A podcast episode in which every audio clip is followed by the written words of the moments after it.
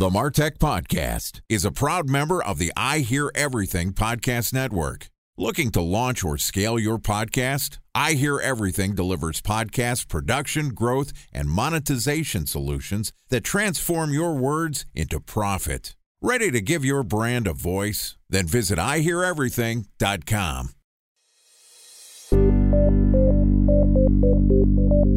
From advertising to software as a service to data Across all of our programs and clients, we've seen a 55 to 65% open rate. Getting brands authentically integrated into content performs better than TV advertising. Typical lifespan of an article is about 24 to 36 hours. If we're reaching out to the right person with the right message and a clear call to action, then it's just a matter of timing. Welcome to the Martech Podcast, a Ben J. Shap LLC production. In this podcast, you'll hear the stories of world class marketers that use technology to drive business results and achieve career success. We'll unearth the real world experiences of some of the brightest minds in the marketing and technology space so you can learn the tools, tips, and tricks they've learned along the way. Now, here's the host of the Martech Podcast, Benjamin Shapiro. Welcome to TV Advertising Week on the Martech Podcast. This week, we're going to take a long look at one of the largest and most powerful mediums of marketing television advertising. Each day this week, we're going to publish an episode that discusses what you need to know about the technology and strategies behind maximizing the impact of your TV ad campaigns. With us today is Ronald Pruett Jr., who is the managing partner at the Boston Associates, which is a consulting firm that advises equity firms and enterprises on how they can rapidly reshape and reposition existing businesses to realize their full potential. Outside of his role at the Boston Associates, Ronald has also held multiple executive and advisory positions at a wide variety of TV advertising related companies, including being the CEO of As Seen on TV Inc. and a chief advisor to the Al Roker Entertainment Company. So far this week, we've discussed the TV advertising landscape, how to develop a television ad campaign, and we talked yesterday about how to run a direct response campaign. And today we're going to talk about how to integrate product placements into TV content. Here's the fourth installment of TV Advertising Week with Ronald Pruett Jr. from the Boston Associates. Ronald, welcome back to the Martech podcast. Thank you. Looking forward to this episode. Excited to continue talking to you for TV Advertising Week. We've covered a lot of grounds, and today we're going to talk about advertising that doesn't feel like advertising, something that we try to do a lot here on the Martech podcast. And I hope our listeners appreciate that there is a way that you can have advertising that also provides value and utility and builds a brand impression. Talk to me a little bit about what are the methodologies and best practices for getting your products placed into television content this is a very difficult area because it's far more complex. And I think if you're really trying to get your products or your services somehow into the mainstream of television or in the broadcast, it takes a different level of sophistication. It's becoming a lot more commonplace. And the so called television might be running on YouTube as well as network shows or even into influencer marketplaces. But this is an area where you really do need generally expertise to try to move yourself into the content. So you're combining commerce and content simultaneously. Not an easy thing to do. So I think that there are two different ways to think about getting your products onto TV. Right. There's advertorial content where you are building television around your content, which is really just a longer format ad. And then there is actual product placement where you're trying to have your product be used in the actual content that people are consuming. Let's talk a little bit about the advertorial side first. There's the classic infomercial. Is that effective? Is it a good use of time? It's got to be expensive as hell. It is. And, you know, the industry has changed dramatically. I'd say once upon a time, and it was not that long ago, infomercials were generally run on Saturday and Sunday mornings it was a way for the local television affiliates to generate new revenues and to fill their inventory. Exactly. And for every television station, if you will, an affiliate, there are public broadcasts they have to do. They have to allocate time around political campaigns. And then you have what used to be like remnant that could be preempted, and that's the direct response category. And a lot of smart entrepreneurs jumped in and they bought that time And that evolved into the infomercial world. And folks that I've worked with, like Kevin Harrington, who was involved with Shark Tank early on, Mark Cuban joined after, they made their careers smartly buying time across the country in all these different stations. And then they turned around and said, wow, I've got the time. Now, what can I sell? And they're all incredibly effective. Infomercials still work, but the market is changing. It's actually shrinking and probably shrinking dramatically. A lot of traditional brands that you might have seen, Guthy-Renker was a big time infomercial player. They do a lot of beauty products. They, at one time, I think they've now sold it off, Proactiv Skincare. They were big players in infomercials, and they've started to move really towards a web only strategy. There's a corollary to this or a side world, and that's home shopping. Don't forget HSN and QVC, now both owned by a company called Qurate. There's Evine, the old Shop NBC, which is up in Minnesota.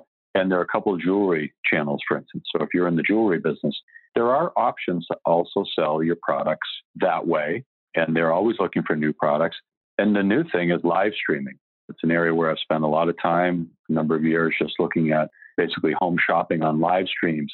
Wildly successful in China.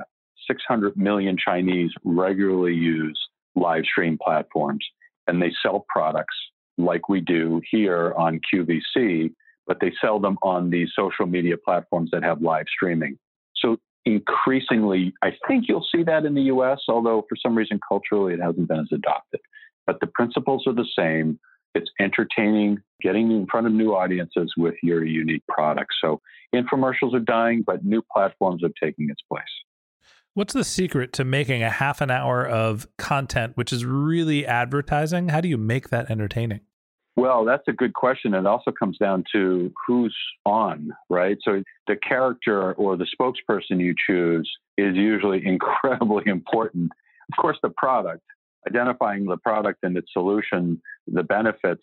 But Ron Popeil, Ronco, wildly successful but very often they're providing products that in many cases were unique, but other products you could also buy elsewhere. What made them unique was they were actually presenting in an entertaining form, maybe pots and pans that you had never thought of purchasing. So they were successful because they were just offering you something in or on a unique channel. You could get those pots and pans just about anywhere, but for some reason they made it magical and they made you want to purchase, which many millions did.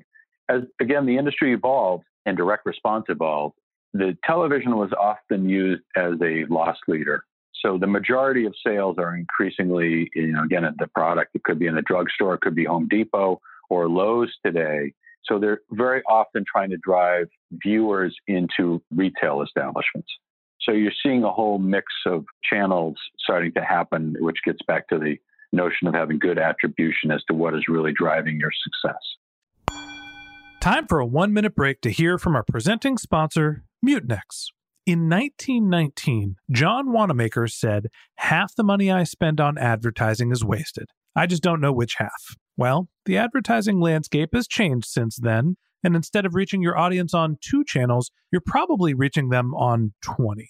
Turns out John didn't know how easy he had it. But that doesn't mean that you should give up on striving towards marketing effectiveness. No matter how complex your marketing strategy is, Mutinex Growth OS is the market mix modeling platform that measures the impact of marketing on your bottom line.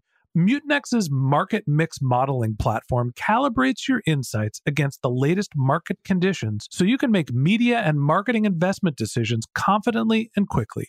Ready to take your team from I think to I know? Then join brands like Samsung, ING, and Asahi who make better marketing decisions with Mutinex. Mutinex Growth OS. Your best decision starts here. To learn more about Mutinex, go to mutinex.co. That's M U T I N E X dot co. Okay, here's the rest of today's interview.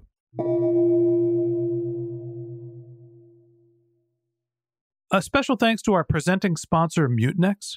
Ready to take your team from I think to I know?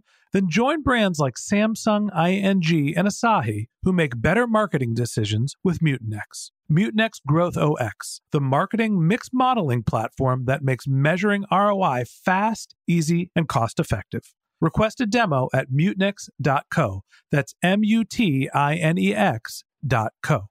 Let's talk about the other type of integrating your ads into content. Talk to me a little bit about the product placement world. How do you get your products or services onto television when you're not actually creating the television? Well, the first thing could be it's literally just random, where your product or the name of your company happens to appear in a movie or in a commercial.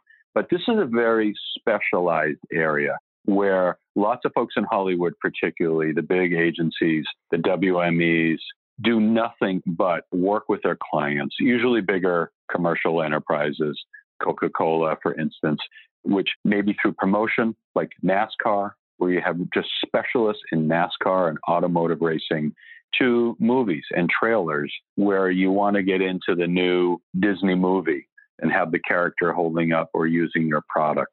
Not something to be taken lightly. It's incredibly difficult, and they're usually done on a multi year basis or a multi movie basis.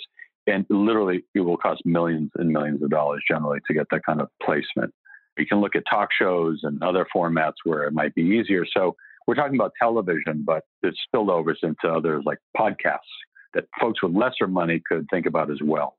One of the most interesting ways that I've heard of to get your products onto a show is through a service called the Ben Group, which stands for Branded Entertainment Network. And they have relationships with the content producers primarily around streaming. So how does Pepsi get into the house of cards? How does somebody sneak a product onto Orange is the New Black? Is generally the idea. And they also work with influencers as well. But that's one of the ways where you need to have an intermediary who is not only signing an agreement with you and figuring out what shows your product should be placed in, but also working with the content producers to make sure that it's been placed. Yeah, and I think I mentioned influencer marketing or key influencers. If they were to pick up your product and they're streaming, is that considered television? Well, in a lot of respects, today it is because they immediately move their streams onto various over the top OTT platforms or connected television. I know we're going to talk about that a little bit later, but the definition of television is expanding, as are the number of potential outlets to get your products mentioned and in front of millions of people. You mentioned streaming and being able to do advertising placing embedded into new networks like a Netflix, which says it will never take advertising in the traditional sense, but the jury is out. We'll see if that continues. So, yeah, there are new alternatives developing every day, but it's an area where one really needs expertise generally and focus because it's very hard to do and pull off. So, talk to me about how to evaluate the difference between advertising in the traditional sense and then trying to have your product be placed on onto television. Is one more effective than the other? Should you be focused? Is one more costly or one more effective than the other? Well, you're really asking a lot of tough questions, aren't you, today? Did I stump you yet? I mean, this one's probably close to stumping me in the sense that it's whatever the intention of the company is. I look at companies this way your culture is critical, your DNA. Are you a brand? I call a brander, someone who thinks about really building your brand over time. And that's great if you do that. And there's so many successful brands and advertising creatives and others who can do that for you over time. But you tend to be a culture either is focused on your brand or one that is built around direct response and direct marketing. Very, very difficult to go from being just a brand company into being a direct response player. And you see many trying to do it in a whole number of industries. But if your original DNA is built around direct to consumer, it's a lot easier, I think, to pivot because you're always thinking about commerce. You're always thinking about the sale. So when you evaluate product placement or working with influencers versus more elongated campaigns, you have to make sure that internally your team and your vendors and your partners understand what the implications of that might be and build around that. And that's to me is how you really evaluate what you should do and whether or not you'll be successful. Okay, great advice. And that wraps up this episode of the Martech podcast. Thanks to Ronald for joining us. If you'd like to learn more of Ronald's tips for building an effective TV advertising strategy, we're going to publish an episode every day this week. So hit the subscribe button in your podcast app and check back with us tomorrow morning when we discuss the future of television advertising. If you can't wait until our next episode and you'd like to get in touch with Ronald, you can find a link to his LinkedIn profile in our show notes. You can send him a tweet. His handle is Ronald C. Pruett Jr., R O N A L D C P R U E T T J R. Or you can visit his company's website, which is bostonassociates.com. A couple of links in our show notes I'd like to tell you about. If you didn't have a chance to take notes while you were listening to this podcast, just head over to martechpod.com where we have summaries of all of our episodes, contact information for our guests, or you could subscribe to our weekly newsletter. If you're a subscriber to the show, thanks for being a member of our community. We'd love to hear from you, so we created benjshap.com slash question, where you can send us your topic suggestions or your marketing questions, which we'll answer live on our show. And if you'd like to reach out to me on social media, my handle is benjshap, B-E-N-J-S-H-A-P, on LinkedIn and on Twitter. And if you haven't subscribed yet and you want a daily stream of marketing and technology knowledge in our podcast feed, in addition to the rest of our conversation with Ronald Pruett Jr., the managing partner at Boston Associates, we're going to publish an episode every day this week. So hit the subscribe button in your podcast app, and we'll be back in your feed tomorrow morning. All right, that's it for today. But until next time, my advice is to just focus on keeping your customers happy.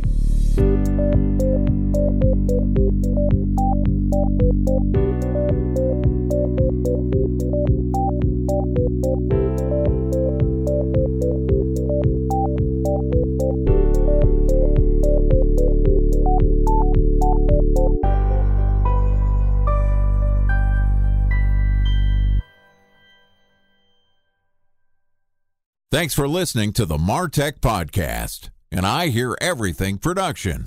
Looking to launch or scale a podcast like this one for your brand? Then visit iheareverything.com.